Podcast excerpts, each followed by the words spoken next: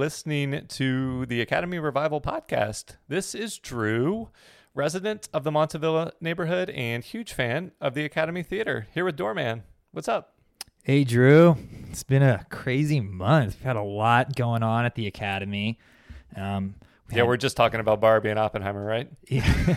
I mean, it was it was it was an explosion. Yeah. Yeah, it was quite a phenomenon. You know, it's ongoing. Yeah. Um, and yeah, it's really you know annihilated some of our staff. You know, big shout out to Phoenix, one of our managers, who's really taken uh, the brunt of some of those 6:30 Barbie shows and done a really good job. Um, part of another reason why it's been so crazy is because we have also started a new POS system for our registers, Right. which uh, was a stepping stone towards online tickets, uh, which I am proud to say right now uh, is live.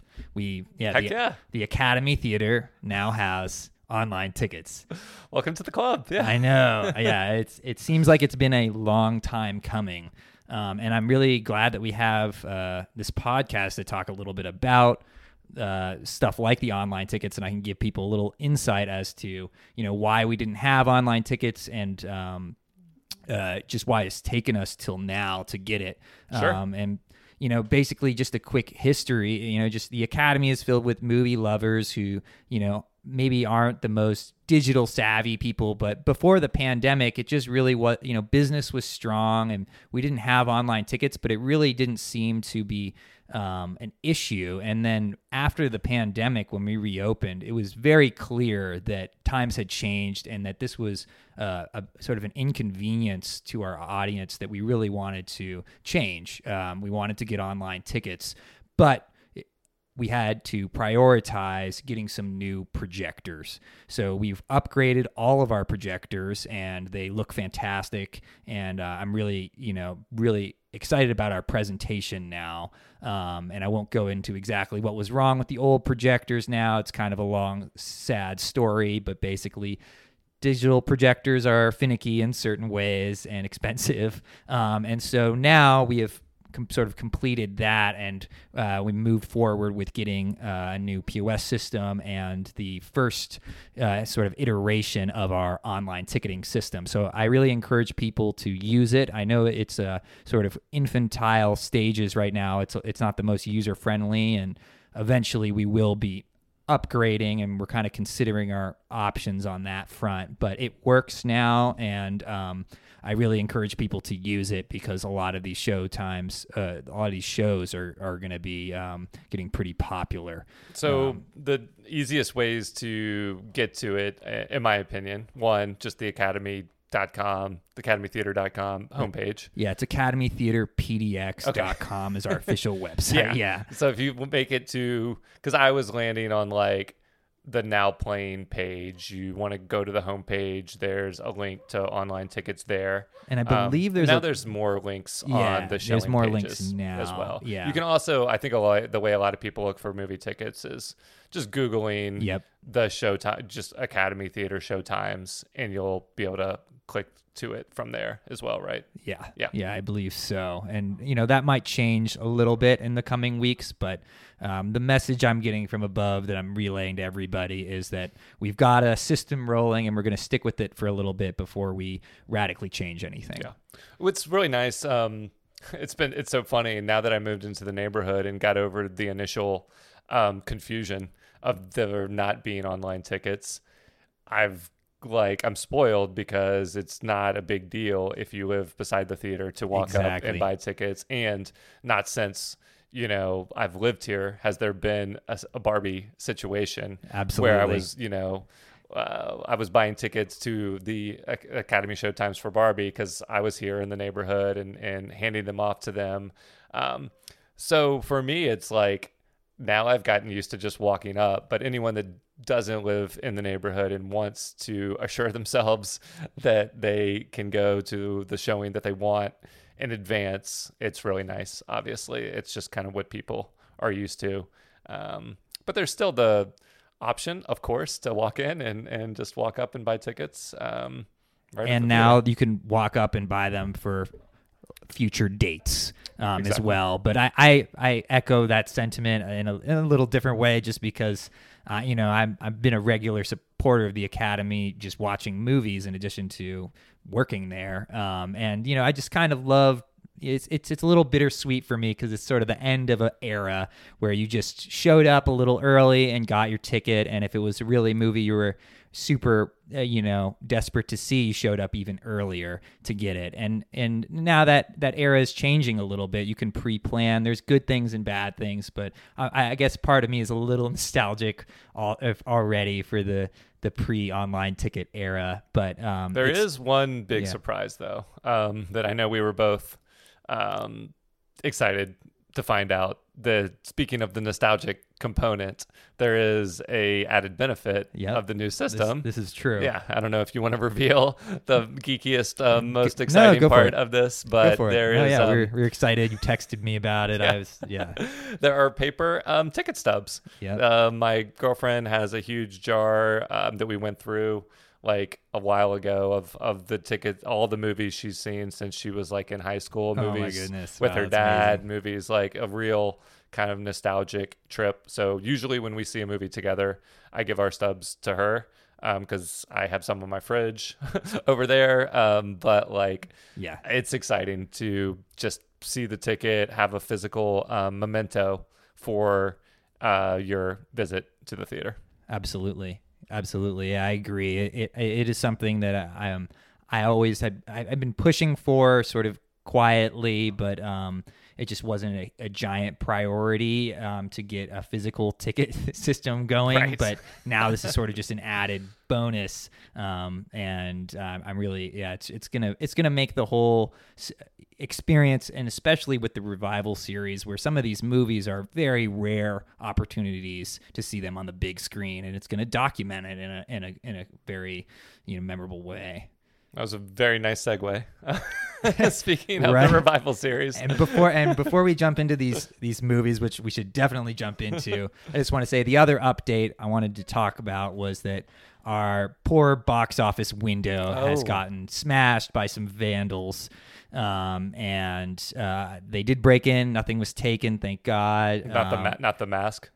No, no. Thank God, the creature mask is a, is fine. Our mascot, Yep. yeah, our unofficial mascot now. But yeah, so uh, just some smashed glass. Everyone's okay, um, but it has complicated um, our ticketing process, and we're asking people to be very patient with us as they do their ticketing inside. Um, so yeah, let's. That's there are my brief announcement on that. Uh, let's jump right headfirst into the August 23 revival program. I'm so excited.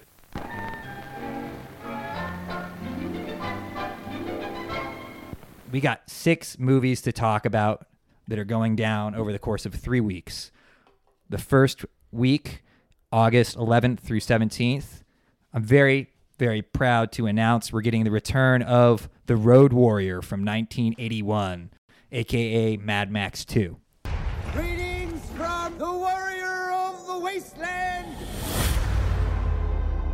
The gasoline will be ours. Just walk away. Here it is. Thousands of gallons, as much as you want. Anyone's gonna get in there, it's gonna be you.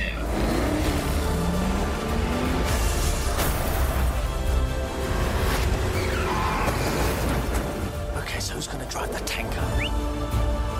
You want to get out of here? You talk to me.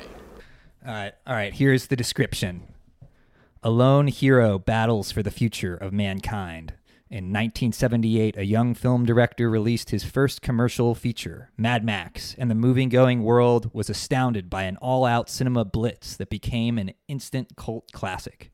Now, director George Miller has gone a dramatic step further in conception and technique. The result is The Road Warrior, an epic of action and carnage that comes to you full speed, sweeping you into a dreamlike landscape where the post nuclear future meets the mythological past. It's one of the most mind blowing stunt films ever to hit the screen. In the most popular in his most popular movie role, Mel Gibson plays Max, who drives the roads of outback Australia in a never-ending search for gasoline. Lining up against him are the bizarre warriors of Lord Humongous, decked out in heavy metal costumes and heralding a new barbarian age. The battle is joined over a fuel depot encampment, and the results are savage and spectacular. Miller, who co directed this equally spellbinding successor, Mad Max Beyond Thunderdome, credits as source material everything from Arthurian, Arthurian legends to comic books and samurai movies, wherein the hero, Miller says, is always alone, fairly a moral seeker. There's no real hope for him because but because of some particular talent he's got, like Max's skill on the highway, he's able to give to a new order. The road with the road warrior, the new order is born, and it's a blast. All right, that was a little long description. Oh no, I was I'm I'm got me- enthralled. Yeah, definitely got me excited. Yeah, that was I, I think most of that was taken from one of the Laserdisc release, I, or it might have been a VHS. But uh, yeah, it's it's a good that was a good description. Heck yeah.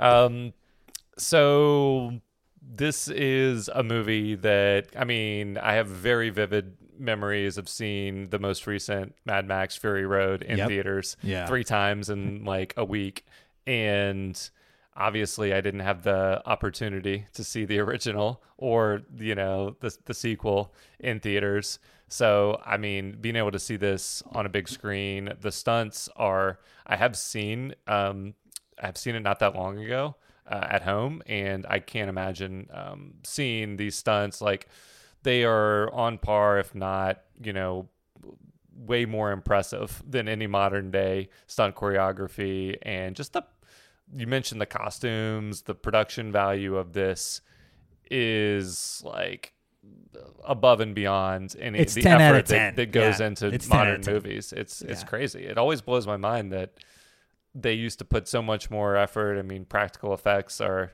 um, something you know everyone talks about but just production value costuming all of that is like um, almost a lost art Absolutely, and, and this one was so not with you know every movie but this one was so revolutionary. I mean, it's it's an action movie first and foremost, and the stunts are there, and Australians love their stunts.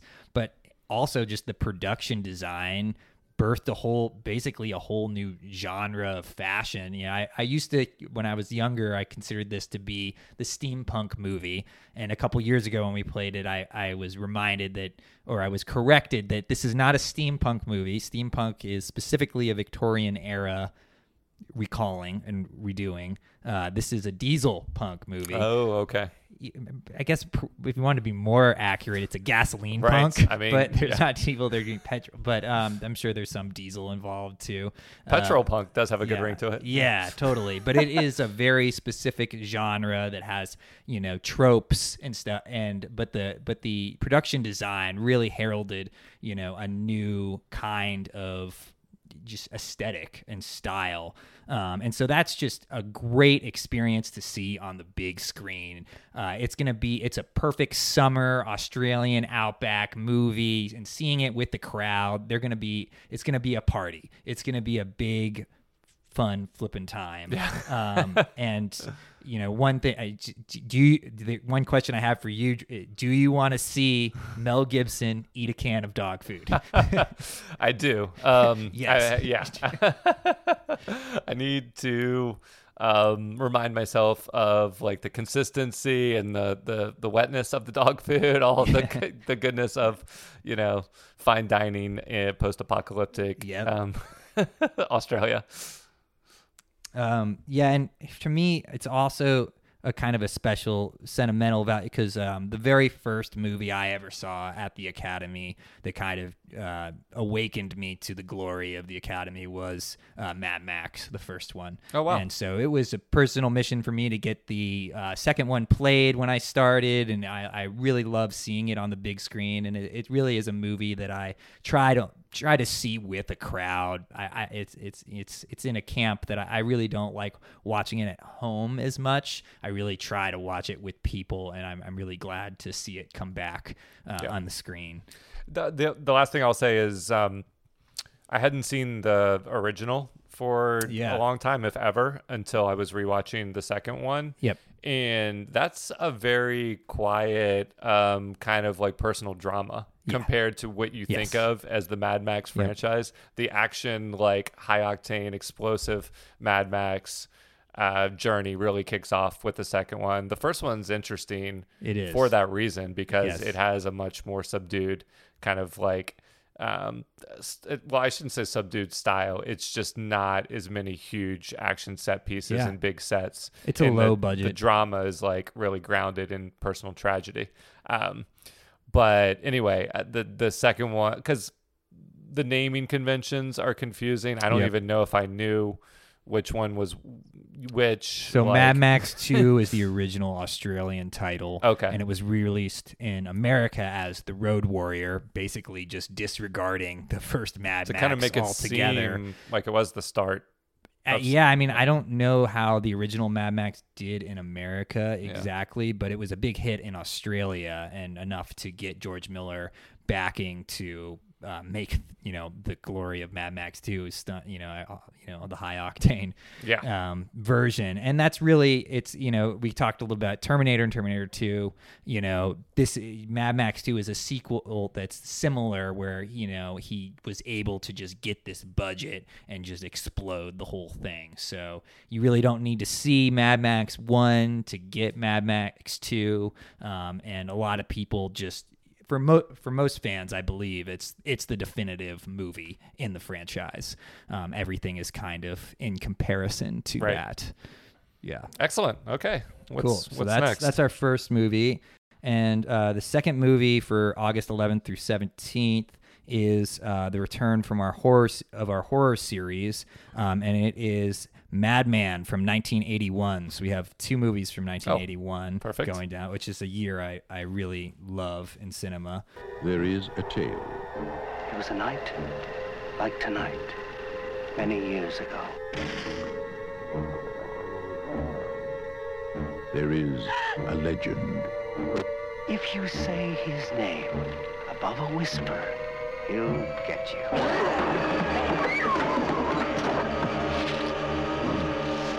There is a warning. On certain nights, when the moon is full, he's out there stalking in the woods. Um, here's the description of Madman. They thought they were alone.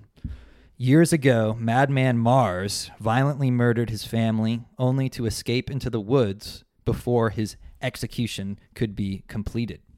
Legend has it that anyone who calls his name above a whisper can summon him back to continue his bloody rampage. But teenage Richie, away at camp, doesn't believe the old legend and calls his name. Oh, God damn it, Richie. They- uh, people always do that in movies. As night falls, strange things start happening at camp. So yeah, that's a nice, oh, okay. short, that was shorter. sweet- yeah, Um, much short. I was sweeter. I was settling in for yeah, Yeah. a campfire tale. Um, which is how it uh, it is. You know, it's really famous for its opening scene where they tell where the character Max, who is a slasher, more tie-ins. more yeah we have 1981 two maxes but max is one of to me the cult, the cult iconic figures of slash of this era of slasher movies and every horror fan needs to confront max. He's a great he uh, max is the um, so it takes place in a summer camp. This is a summer camp slasher. We try to do one of these every year if possible. Um, last year we did friday the 13th part four and that was a total blast. If you haven't seen that one you got to see it. Crispin glover does an amazing dance number. It's Yep. amazing. Uh, but here this month we're doing Madman and Max. You know, maybe I think another a sort of an analogous figure is maybe Reggie from Phantasm. Okay. he's just an amazing. col- I just, everything that comes out of his mouth is just gold. And um, Max is he's the older guy at camp who's in charge of all the count- counselors who are the nefarious teenagers but he's just got a great sense of humor um, and the movie just it's really famous for this opening scene where max tells the, the legend of madman mars So you just called me out unknowingly um, as a big horror slasher fan, specifically the summer camp subgenre, Sleepaway and The Burning, and Yep. and um, plenty more are some of my. It's kind of just one of my favorite aesthetics. I've been trying to kind of like um, rack my brain this summer to find some new options. So thank you uh, for for. her I mean, I, I knew about this movie, but for some reason I haven't haven't seen it yet. So I'm super psyched for it. And and yeah, you're not alone. It, you know, this movie I feel like really came on everybody's radar in the Blu-ray sort of era because of Vinegar Syndrome. So Vinegar Syndrome, if, you- if you're not aware, um, as some people are sure are aware, is one of the biggest independent Blu-ray labels, and Madman is really a cornerstone of their catalog. They've reissued it on 4K, and it's it's just a banger. It's a classic that people that slip through the cracks. Um, and I'll just kind of contextualize it a little bit in terms of other slashers. So. I'm sure you know, but in case anybody else doesn't, that you know the wave really started in 1978 with John Carpenter's Halloween, um, and after that, you know, it's kind of like I always compare it to Nirvana's Nevermind when it came out in 1991. That any band that was slightly similar, that had some plaid, was suddenly given a major record deal and put on MTV. So uh, similar things happened in 1979 with any horror movies. Phantasm's one that wasn't even really remotely similar, but got a huge release and became a hit um, just because of uh, studios looking to back similar movies. Um, and so Friday the 13th was the first ripoff of Halloween um, to be set in the woods and did fantastic numbers. And so people the studios were already looking for these low budget horror movies to back after Halloween but then after Friday the 13th happened Yep. they were scrounging for any woods it was just uh, they were desperate for more Friday the 13th and so this movie was already kind of in the sidelines of production. It, it wasn't totally a complete script by any means, but this movie and The Burning kind of were racing each other um, to become the next woods slasher. I guess I call them backwoods slashers.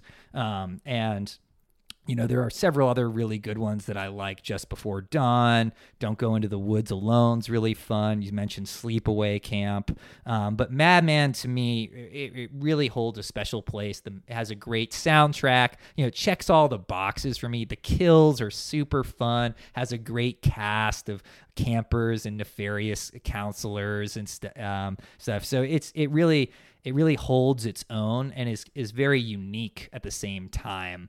Uh, uh, it, it doesn't feel like it's just a ripoff of a ripoff. You know, it's 1981 and and uh, it, it's not super diluted. This is very early in the in the slasher craze still. Right. Um, and you know, I, I always I kind of say 1981. Jason doesn't even have a hockey mask yet.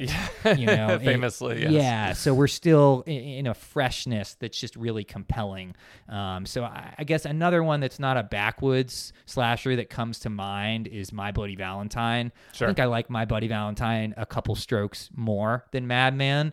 But I, I think Madman as a summer camp slasher is really comparable. Uh, same year and just a great uh, part of the like OG slasher pantheon. And uh, adept listeners might have seen this coming if they recognized the music at the end of our last episode. Yep, Maybe we'll do that in the future when we can tease something without without saying it. Um, so you could listen for future hints. yeah, and- yeah, and it's it's a really fun soundtrack that, like My Bloody Valentine, it has like a, a song to Beware the Madman Mars. um, yeah, it's it's and Madman Mars is just a really great uh villain. He's just a really cool horror villain that is yeah super super fun. We might have mentioned this movie last time. Um, might mention it a lot when you were talking about it opening with the campfire story of Madman Max. That's like the Yeah. ridiculously long and awesome opening of The Fog, Yeah, where they tell like a 10 minute monologue. Absolutely. And then I, I always time John Carpenter movies and look at what at what point in the runtime they actually start the credits, mm-hmm. and that was one of the longer ones. Wow. It's like twelve or sixteen minutes Oh, into the movie That's- before they even start the credits. That's interesting. yeah. yeah. and then they go on forever because he just like lets each name linger on the screen or takes like five second breaks in between the next name. Something to look out for in John Carpenter movies when they're playing like the awesome background music or the awesome score under the the title sequences. So That's great. um, great I'm. I- obviously I'm excited for for Madman. It's right up my alley, and and I haven't gotten to see it before. And, and if you can, folks, I don't know how the schedule is going to allow for this, but it's a great pair. If you come for Road Warrior, afterwards stay for Madman. Madman. It's a short one. It flies by. It's 88 minutes, um, and it would be a great date night double double feature. You know, just the adrenaline gets up with um, Road Warrior, and then you you stay for some campfire tales afterwards. Heck yeah. Um, Madman. Okay, so let's move on to week two, and this is August 18th through 24th. Got the return of a Total Academy Summer Classic. It's The Creature from the Black Lagoon from 1954. Science couldn't explain it, but there it was, alive in the deep, deep waters of the Amazon. A throwback to a creature that had existed a hundred million years ago, immensely strong and destructive. A woman's beauty, the bait that brought it out of its lair. See underwater thrills never photographed before. See titanic underwater battles never dreamed of before in this most terrifying of the science fiction adventures. So here's the description perfectly blending Universal's classic monster heritage with the science fiction explosion of the 1950s. Creature from the Black Lagoon tells the m- mythical story of a dangerous, half human, half fish creature lurking in the depths of the Amazon. After discovering a unique prehistoric claw fossil on an expedition deep in the jungle, scientists investigate its origins, which lead them directly to a mysterious creature. Led by ich- ichthyologist, which is the study of fish, I looked that up. Okay. Ichthyologist David Reed, played by Richard Carlson. The men try to capture the monster, who has become obsessed with David's assistant, Kay, played by Julia Adams. Directed by sci fi horror legend Jack Arnold, who directed It Came from Outer Space and also Tarantula. All right. So this movie, I mean, there's there's a few movies to me that just when I think of the Academy, um, you know, instantly come to mind. But I don't think any of them comes close to the creature from the Black Lagoon. Um, and if I had it my way, we'll play this movie every single summer. And seeing it at the Academy is a I, I really I really think it's a it's a super special thing. The crowd comes out for it, and you see kids respond to it. It's it's a beautiful experience, and and every year, I, I you know every time it plays, I, I really make a point to see it. Um, and um, just it's just one of those monster movies that really gets people going um, in a lot of ways. Um, and the you know it's you know the creature he's kind of become our mascot now Right. because one of our uh, employees has a creature mask that uh, he left at the theater and we've kind of taken to doing practical jokes with it and stuff um, walking around the neighborhood with the creature mask and everything Yeah, check the Insta the Academy Instagram account for Yeah. shenanigans. yeah, exactly. um, but in it, it really all it really kind of started with I believe it was 2016 when we had a visit from Julia Adams. Um, she came to the academy, did a signing. We all watched The Creature from the Black Lagoon. Um, I have my VHS signed by Julia. Um, it was really she. I, I think the the story that uh, my partner always reminds me of is that I was sleep, sweeping up the theater um, after the film, and, uh, and this is before I became a manager and stuff. Um, and uh, uh, Julia was just furious, and she, she's she was really old at the time. She's since passed, and um, she was really lovely. But she got for some reason she could just hear the the sweeping, and she was just calling everybody to make the noise stop, and it was really funny. Um, and uh, I got teased endlessly because of it. Uh, but yeah, it was a really special visit from her, and we have our signed poster by uh, Julia Adams in our lobby. That's a permanent thing. So definitely make a pilgrimage to come see that. Um, sometimes the guy, there's a guy in town who has a giant creature from the Black Lagoon van. Nice. Um, it pulls up and kind of parks in front of the academy. I have no idea who that is, but please come back. That's always really fun to see. Introduce yourself. Yeah, totally. Um, and and you know, it is the creature is one of the you know official universal monsters. But unlike dracula and frankenstein you know this movie came out in 1954 so it really has a totally different horror flavor. It's a sci-fi horror. It's atomic age um, movie that that um, really feels different but it's it's kind of the end of an era a classic universal horror monster era um, and uh, you know it's just going to be really exciting to have a, a you know every t- every year there's just a new generation of people who get to experience the you know the power of the movie the yeah did you want to i was rambling Well, no. I, I are y'all going to be installing them like misters and the headrests or, or anything? there was a, a brief mention that we were going to get it in 3D, but no, we're doing this in 2D. Okay. I want to make sure everybody knows that. Sure. We might do it in 3 We've done it in 3D in the past. Personally, I'm a fan of the 2D version. The anaglyph uh, 3D to me is just a little distracting, uh, but I, I think it's a fun experience and we'll totally do it again. Um, but I, I really I really push I really push for people to not be dismayed by seeing it in 2D. It, it's it's a to me the uh, a superior experience. Sure. Yeah, I mean, I recently went through a modern 3D craze or a 3D craze, 3D um, fad of Yeah. trying to watch them at home. Yeah. And uh, I quickly remembered why the Yeah. gimmick was uh, Yeah. got old in the first place. It was fun for um, whichever Friday the 13th. I guess it's three.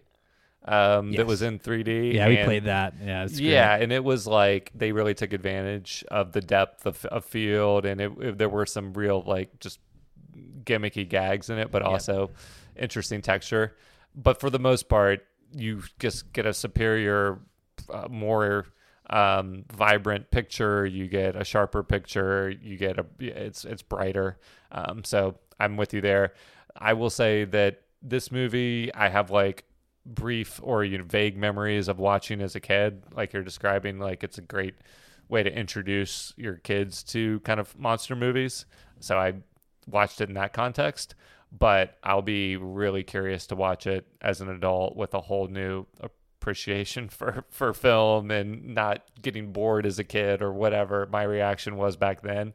I will be like so excited to see um to see it in the theater with other people like different generations of people. and it's August. It's it's the it's a swamp horror Right. You know, it's the original swamp horror, perfect for a nice hot August day. You know, so it's really the the time is right to pull it out again. I think and. Um, I, and I want to give a quick sh- shout out to uh, the woman behind the creature mask. She doesn't get talked about a lot, but there's a really cool book about her. Her name is M- Millicent Patrick. Um, she was also an animator for Disney, and she's famous for working on the Night on Bald Mountain sequence in the original Fantasia.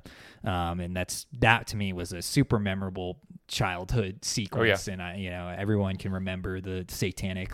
It's called the Chernabog. That's what they call that creature. But she worked on that, and she's who came up with the. You know, they have pictures of uh, what the creature looked like before she designed it, and I don't think it would be getting nearly as many Instagram likes. Interesting. yeah, Yeah. yeah. It's like a it- predator situation. yeah, yeah, it's much. Uh, it's more um, androgynously. You know, there's no gills on the face. You know, no one would be calling it. And you know, it's uh, the creature is also known as the Gill Man. So they're interchangeable. You know, in, interchangeable terms. Um, but I also really love the music um, in uh, Creature from the Black Lagoon, and I was pleasantly surprised to find out that. Um, one of the composers, Hans J. Salter. Um, there's three composers who did the music for it, and he also worked on Bend of the River. So last year when we played Creature, we had a Julia Adams double feature, um, in uh, I believe it was July, um, and we played Bend of the River with creature from the Black Lagoon, and Bend of the River is the I think it's made the same year, um, and that's a Oregonian Technicolor Western movie, um, and the music is really great in it, and it, it's it's funny to me that the monster movie um, just sort of reused some of these themes. So you'll hear great Western music in this swamp horror, um, and you know the interviews with Julia. It's really funny because you know when she when they when she kind of did you know what roles were assigned to her by the studios at the time, Universal. Um, and when they were given a monster movie like this, they were all kind of like, ugh, you know, it was these, these movies were not looked uh, up to. You know, they were looked down upon, uh, and uh, the creature from the lagoon kind of helped change some of that. You know, it, it it's it's not a technologically um, crazy advanced, you know, but some of the underwater filming sequences, especially they did it in 3D, that was, you know, very innovative at the time. So it, it, it really is um, just a groundbreaking movie um, for horror and cinema in general by changing that perception of horror movies a little bit from being just reduced to kind of just B movies. It was a really big popular movie. Sure. James Cameron, eat, eat your heart out. Yeah. All right. So that's Creature. And now we're going to have uh, the Deep Cut series pick for the month. Uh, it's a little movie called Big Wednesday from 1978. Jan Michael Vincent is Matt Johnson a reluctant hero to a generation that would forget him. Billy Katt is Jack. He was the first to accept responsibility. Gary Busey is Leroy, the masochist, a careful student of the art of being reckless. Big Wednesday, the story of a generation, of every generation. Growing up, leaving home, changing. Some marry, some die. Some search for a new spot. It's gonna be like nothing anybody has ever seen. Uh, here's the description. Uh, Three friends, 12 turbulent years, and one day we all must face. A riveting coming of age drama, Big Wednesday chronicles the friendship of three surfers from 1962 to 1974. Leroy is the rambunctious masochist played by Gary Busey. William Katt is the straight faced Jack. And Jan Michael Vincent starts as Matt Johnson, the most talented at surfing of the group and also the most self destructive. Big Wednesday is a semi autobiographical passion project from one of Hollywood's most talented writers, John Milius. Apocalypse Now, Conan the Barbarian, who brings a sincere meditation on California surfing and growing up through a turbulent period of American history. No matter what rolls in on the tides of time, we all must face that one big day. Okay. So it was. I, am gonna guess that this movie was a little new to you. You... Yes, it. Um, I love coming of age dramas. Um, so that Yay. that's that's a genre that is uh, very appealing to me, and it sounds like it evokes like eternal summer but that's such a that's a documentary. That's just like mm-hmm. such a yeah. summer staple from a vibes standpoint. Yeah. Um so maybe it'll have you know some overlap in imagery you know point break is a, a surfer classic but and also with gary busey. Yeah so if you want to see how gary busey rode the waves before point break. Yeah. But no but this is in title and everything else you just said completely fresh to me. So, and this is definitely one of the. It's probably my deepest deep cut, and and I really want. This is a movie I'm very passionate about. I'm really excited, and it, to me, it's the perfect end of summer, reflective. You know, thinking about your life movie, um, and the, it's really contrast to Orca and Switchblade Sisters, the two movies I played beforehand, and is a little more akin to Elephant Man, which I played in May, um, just because it's we're we're we're going into the soul now, but we're having a really good time because it's the summer while we're doing it. So one of my uh, favorite scenes in this movie is just a it's just a fun party scene and it's one of my favorite party scenes of all time and and if there's one thing you can take away from this movie is crashers crashers crashers crashers. Um and but why did I play this movie? I just want to explain and I really again I feel really honored to have uh, this medium to talk about this this movie and, and get to explain why I'm choosing it a little bit. First and foremost is to just introduce to people Jan Michael Vincent. So I don't think a lot of people are super familiar with this actor, but to me, he is one of the most naturally gifted actors of the 1970s. And anytime I see him in a movie, it elevates it, you know, threefold. It is he is uh, just super startling, and this movie, the one of the most powerful aspects of it is the duality between Jan Michael Vincent as a person and his role as Matt Johnson. So un- the sad thing about Jan Michael Vincent is he had a really promising career um, in the 70s. Um, and then he had just uh, uh, uh, un- unfortunate addictions to substances, and they really just destroyed such a really wonderful, promising career. Um, and most people, I think, are mostly familiar with him through the TV show Airwolf, but he really was just disintegrating. And I, I, almost try not to watch things in the 80s with him. There's a couple movies I just love from the 80s with him in, but it's really sad because if you watch the movies in the 70s, he's just so vibrant, and he's not a technical actor. He's not like Gene Hackman or uh, maybe Kurt Russell. He, you know, Kurt Russell has a naturalism to him too, but this isn't a guy who's studying acting every moment of his life and went to Juilliard or something like that. This is just a guy who just has has something about him that's just really special and really connects to the viewer.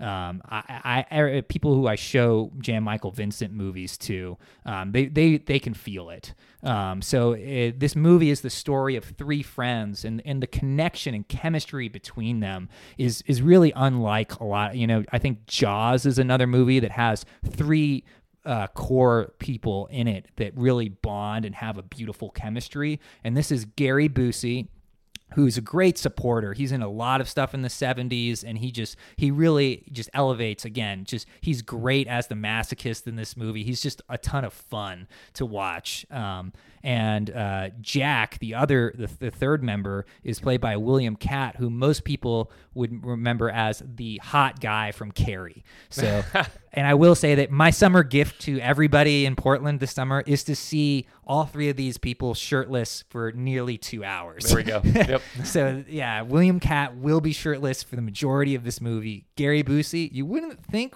be as attractive shirtless, but he looks pretty good. Okay. Yeah. Um, What's the what's the chest hair situation? uh, very minimal chest Okay. hair on Yeah, all of these he's- folks. he's These are young, hair, yeah. yeah. and it's the chronicles. It's it's them losing their innocence in a way, but it's also kind of like American graffiti. This was called sort of the American graffiti of surfing.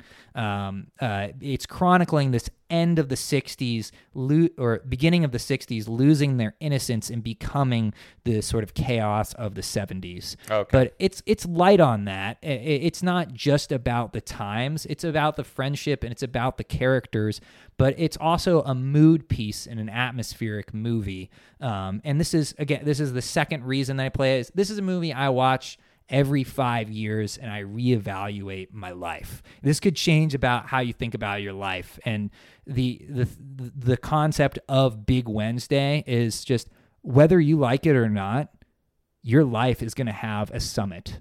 There's to be a day that's your big day. And you might not be ready for it. It might not be good. It might be amazing. But when you die, there will be a peak in your wave. And Wow. we just have to accept that. And we have to realize that life is a wave and we have to ride, you know, ride that. But at the same time, there will be a crest that will happen. Yeah. Um, and that's just something we have to face. you might yeah it's not something you people are good at being aware of in the moment in movies we have like the lens to look back on the high school experience or like if you peak way earlier than you would have hoped or expected that can be very bittersweet to kind of be nostalgic about those times and it isn't until you can really reflect after long past your peak that you would even know when it when it was. So that's interesting that you kind of have this um, uh, spiritual or philosophical relationship with the movie where you are forcing yourself to kind of come to grips with that. I mean, um, this was I hadn't heard about it at all, so I am really excited, kind of about the depth. It, I'm sure I'm gonna like it just aesthetically from from what you're describing, but the emotional heft as well, and the actor you're talking about, I don't have any relationship with, so that'll be um, exciting. I'm sure I'll recognize him from random things, but um, Yeah. not doesn't doesn't spur any immediate reaction. Um, you probably said this, but they are high school age or or older. The characters, not It- the actors. They, I believe, start out in high school. Okay. Um, but the whole school Sure. part of it is is is pretty downplayed. Um, there's they are they're living with their parents and stuff, so it feels very like Animal House. You know, they're guess they're in college, but yeah, it feels very much like there's the parents and then there's them, the kids and stuff. Um, but it, so it, it but I, it has a similar i guess i'm i'm kind of making a little bit of a pattern here with some of my other movies. So it's a deeper emotional movie than maybe um, some of the other ones. But so orca really you know and same with switchblade sisters they do they're all doing something that i didn't really realize. And i'm sort of realizing myself that i think this is something that's really attractive to me um, in film is to uh, set up something as a really fun premise and get the get the ball rolling in a fun way and then pivot quickly to a deeper emotional thing. Um, and so this movie has a really good balance of that that's that's strikingly different than a lot of other movies. But coming of age movies you know th- i think i think often do do that. And i'm like you i'm a big fan of a lot of these. And this is a really good one. Um, so that is uh, and i guess I, we got it before we move on completely. It's directed by john milius. He's a serious hollywood heavy. This is a passion project of his. He is putting his all into this. Um, he's responsible for dirty harry um, uh, he wrote apocalypse now uh, conan the barbarian. So he's he's directing he's writing. He, he's really putting everything he's got and he's got a really um, gr- a good grasp on the subject matter because this is basically the life he led. Um, so it's really just kind of beautiful to see um, an artist um, tell the story they want to tell. Um, and this movie did not do nearly as good as people hoped for and be, sort of fell through the cracks, but it just makes it even more of a perfect cult movie to revisit now. Um, so that's Big Wednesday. All right, so let's get deep into week three. So, week three is August 25th through 31st, and we're starting out with an all time masterpiece. I'm very, very proud Which to one are you going to say? yeah. Huna, it's uh, David Lynch's 1986 film, Blue Velvet. Hell yes. Are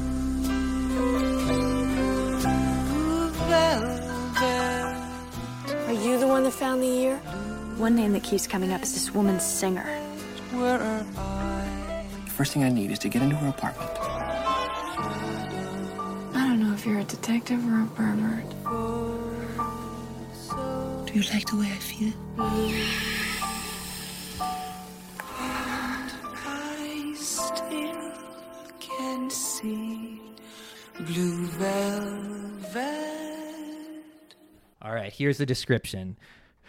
Director David Lynch, Eraserhead, The Elephant Man, takes you on a surreal journey that peeks through the windows and over the well trimmed hedges of small town America to discover murder, mystery, and perversion.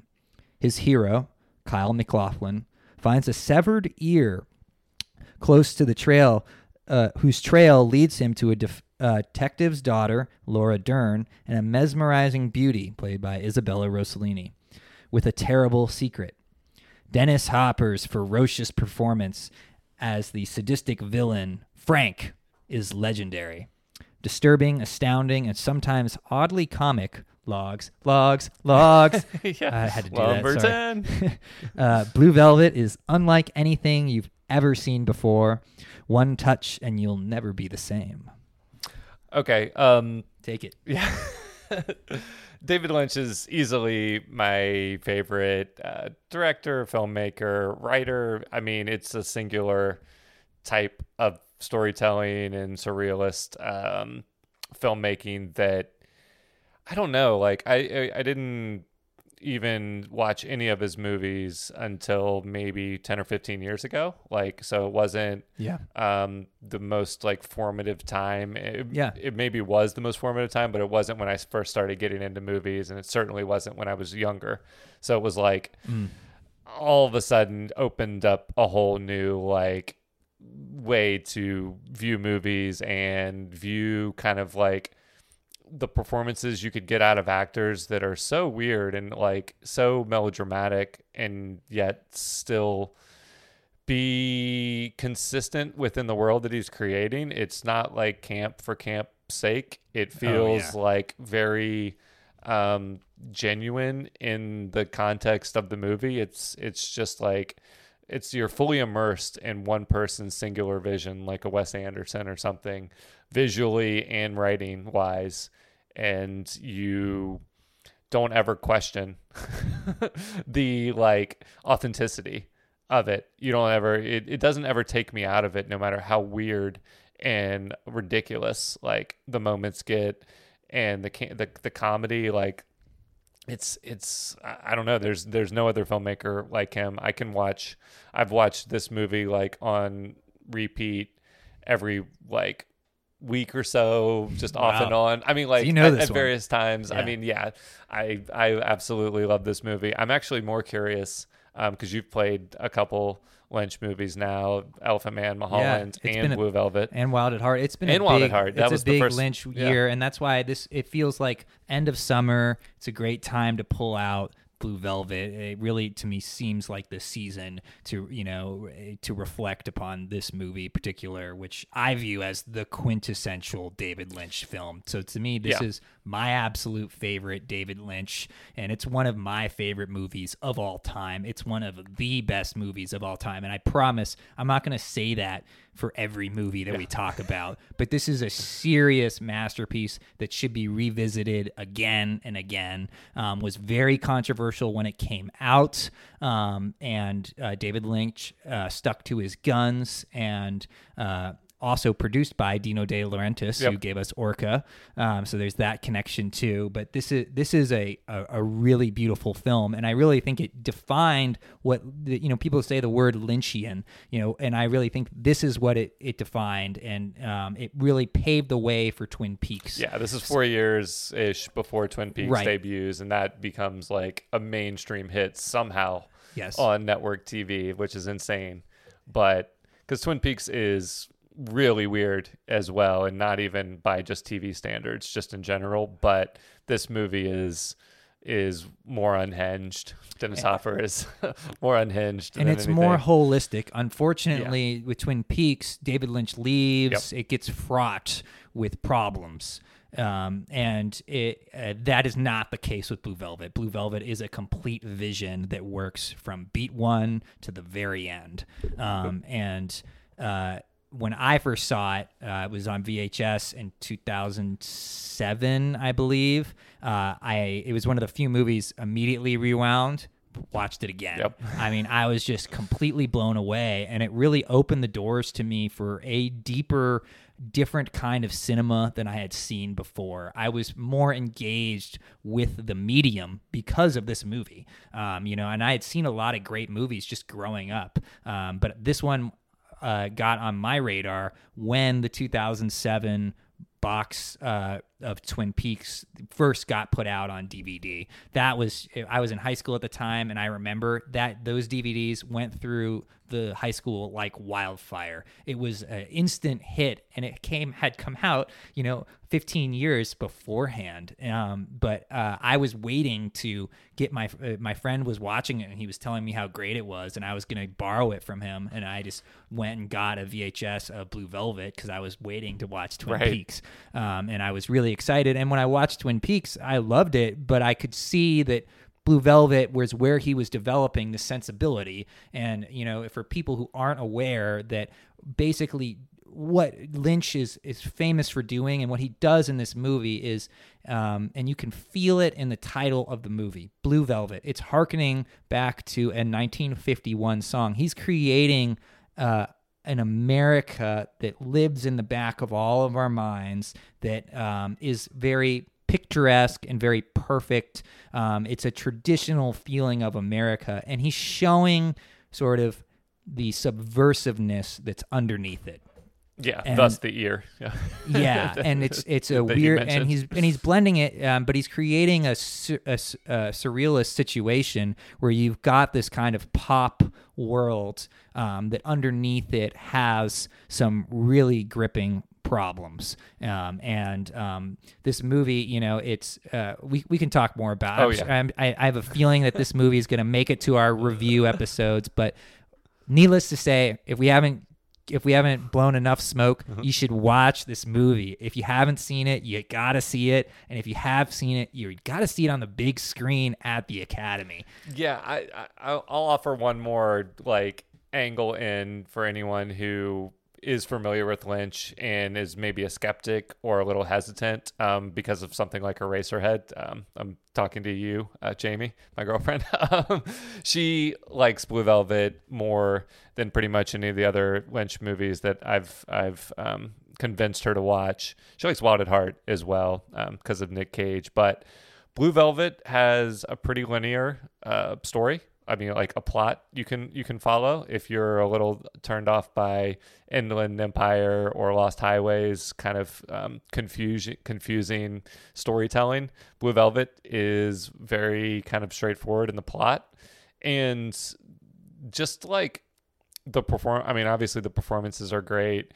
It's it's an accessible Lynch movie. Um it is quintessential Lynch like you said, but it doesn't go off the rails in some of the ways uh, that his other movies do narratively speaking. Mm. So, Yeah, and uh, yeah, it's it's it's really a fascinating movie that has a great cast. Another good in segue is if you like Jurassic Park. Laura Dern, she is, plays the lead actress in this movie. Uh, Kyle MacLachlan uh, from Twin Peaks is the lead. Um, but really, I think uh, one of the most memorable thing is Dennis Hopper. So Dennis Hopper, this revitalized his career. Um, it's the same year as Texas Chainsaw Massacre Part Two. So it, it really he was on fire in 1986 As a villain, yeah. Yeah, and it changes. And you know, Super Mario Bros, uh, Waterworld. He he he becomes a different character. Um, uh, in 1986 that he uses again, um, uh, and uh, it's it's really really powerful to see. okay. What we only have one left? All right, so this is our last movie for the August series, and it's still playing from August 25th through 31st. Uh, it's 1991's Hook. Have to fly. Have to find you. Have to save Have to save Jack. Okay, Spack. Who? Dustin Hoffman, Robin Williams, Julia Roberts, Bob Hoskins. I hate, I hate, I hate Peter Pan. Hook, rated PG. Starts Wednesday at a theater near you. Directed by Steven Spielberg and nominated for five Academy Awards, Hook stars Robin Williams as Peter Banning, a 40 year old corporate takeover lawyer who has lost any memory of being Peter Pan. Peter and his family travel to London to visit Granny Wendy, played by Maggie Smith. Love Maggie Smith this movie. Uh, and his children are asleep in the same bed in the same bedroom where the original Peter Pan story began. When there is a blinding flash, Peter comes into the room to discover a note from Captain Hook, played by Dustin Hoffman, informing Peter that he has kidnapped his children.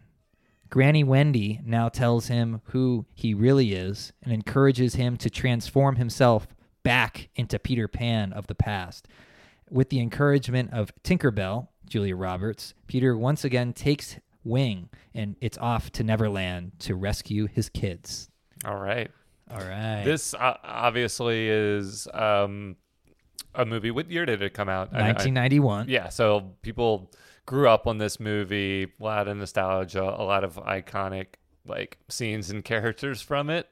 Um, I I can't remember like I remember my sister watching this movie more than me for some for some reason. So I wonder what what your like is this a big nostalgia movie for you? I mean, I can't remember a time before Hook, and I grew up watching this VHS. I had it. I mean, we watched this movie over and over again. This was my introduction to Dustin Hoffman.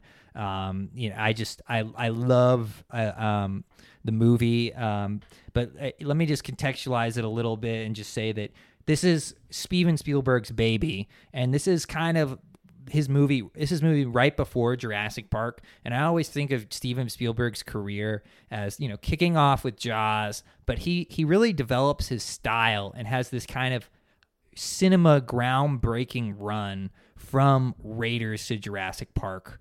You know he's got ET he's got Hook in there. You know Jaws was groundbreaking too but it doesn't you know feel as it doesn't have that Spielberg feeling that radically changed cinema the same way that Raiders does, the same way that ET does, the same way that Jurassic Park does. They have this feeling that it, to now for a lot of people just feels like a big budget movie. Right. Um, it, it, it, it changes and Hook is him developing that style and you know radically changing cinema. It, the, 90s kids movies were are born from Hook. So he creates these set pieces that are fantastic. These production designs filled with graffiti and skating ramp and Neverland, the pirate town that all the pirates live in. Uh, these were replicated specifically the, the the Lost Boys camp in like every '90s kids movie. This set the, the precedent for what a '90s kids movie should be like. But not every filmmaker has the skills to Yes. pull off the the frenetic i mean like that type of action choreography and filmmaking and Yep. i was just rewatching raiders recently and marveling over the the camera the way the camera was moving and i i can't imagine i mean you appreciate that when you're watching as a kid um but you you appreciate it subconsciously i will be interested to watch a movie like this that um that I didn't like I wasn't paying attention to that when I when I first saw it. So to pay attention to the filmmaking would will be interesting. Not to make it too you know academic of an exercise Yeah, but it, it, I mean, when we watched Free Willy, I mean, I can see elements of Free Willy, the skate park scene and all that stuff. I mean, that's really hook like. I mean, and a lot of these movies in the early 90s I grew up watching, they're putting in scenes with skating and, and young kids being rambunctious and stuff. And it really feels like these lost boys from Hook and Rufio. Rufio was, I mean, every kid wanted to be Rufio. Rufio. Rufio, Rufio, you know, Bangarang. There's so many great things, and I'm really excited for another new generation of kids to fall in love with this movie. So this is going to be another one of those great mix of kids, uh, people my age, becoming kids again, watching a movie about an adult who's a kid and, and all this coming of age stuff and then kids seeing this movie for the first time. So it's going to be a pretty incredible experience just to be in the academy watching this movie with people. It it's starting to make me a little sad and i've been thinking about this the last couple weeks. Um i mean we're only at the beginning of august and we're talking about you know the next couple weeks of august but then summer's over and you, Yeah. th- this programming is really kind of gonna hammer home that that season that change of season and and change. I mean don't get me wrong i couldn't be more excited for um uh, my birthday month of September and then October, my favorite movie month of the year. But uh, this will this programming will uh, make us feel nostalgic for summer while it's while it's in progress of ending here, and while it's probably 115 degrees. So Yeah. the AC is Yeah. working well Yeah. at Academy. I'm pretty yeah, sure it is and it really is a great summer adventure movie kind of like the goonies or something like that. And you know but we got just a great cast you know it's robin williams when he's at, you know at aladdin peak um, and uh, we got dustin hoffman who's older and he's just i, I love love dustin hoffman and he's great at Cap- captain hook.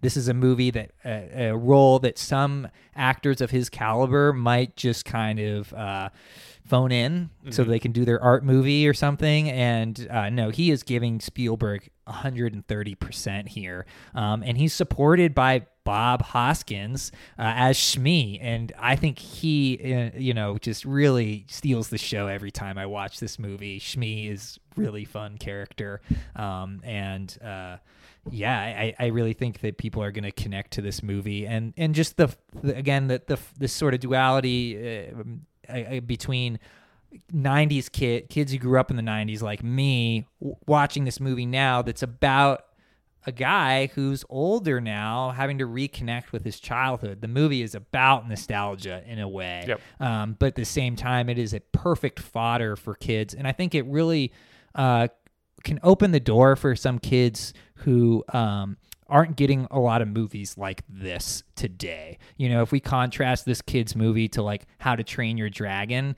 you know, that's obviously an animated movie, but this has a sense of wonder to it that is strikingly different, you know, and um, that that is a beautiful thing. And I, I really think that could connect with some kids. I'm so excited for the the next month's slate. It's uh we talked at the beginning about, you know, the Barbenheimer phenomenon. Yeah. But um who knows what the actual like new release movie schedule looks like. So I'm I think it's prime time for the next couple months for the revival series to Yeah. to fill in those those gaps. Um dare I say there's not going to be another movie anytime soon uh, like Barbie that's uh, that that's that level of popularity. So I don't know. Uh, it's really exciting for me to just have a regular habit of going to see older movies, ones that I already love, but also ones that I've never seen before for the first time in a theater. It doesn't really matter to me. Like, I'm not only just seeking out the ones that um, that I already love. It's it's Yeah. great to be surprised by an older movie that you haven't seen and in worst case scenario you're going to have a better experience being locked in focusing on it at a theater than than watching it at home. And in my experience it's always more meaningful and and more memorable that way. And that's that's really our mission you know to give people uh, some classics that they really love and to bring attention to some movies that have fallen through the cracks as well and, and give a real good balance also in conjunction with our new first run movies. So it, it's going to be a great few weeks at the academy coming up in august. I really highly encourage people to get their tickets beforehand online um, and please be patient with us as we're navigating the new pos system and the the breaking of our box office window is that uh, hopefully that'll get replaced soon but uh, thanks for your patience in advance about that everyone. Um, so yeah next episode that's that's the whole month there and our next episode we're to give our review of a couple movies from july. Um, we're to do uh, Killer Whale Week, um, which is uh, Free Willy from 1993 and Orca from 1977. So if you haven't seen, you didn't get a chance to see those at the Academy, that's okay. Um, you can get a little teaser about them from our last preview episode um, and it, watch them at home if you want to, but get excited for that episode to come out in a couple weeks. Yeah, and um, the easiest way to our release schedule is a little fluid at the moment. Basically, we're doing a preview of what's to come, and then we're doing a recap of um, some of the highlights from the month before. But based on you know the scheduling calendar, it'll be roughly every other week that we release an episode. But if you find us on Apple or Spotify by searching Academy Revival Podcast and then subscribing, you don't really have to worry about the release schedule. You'll just get a little notification that there's a new episode. Yeah, thanks for facilitating, Drew, and thanks to everybody else for listening. Uh, we'll see you next time.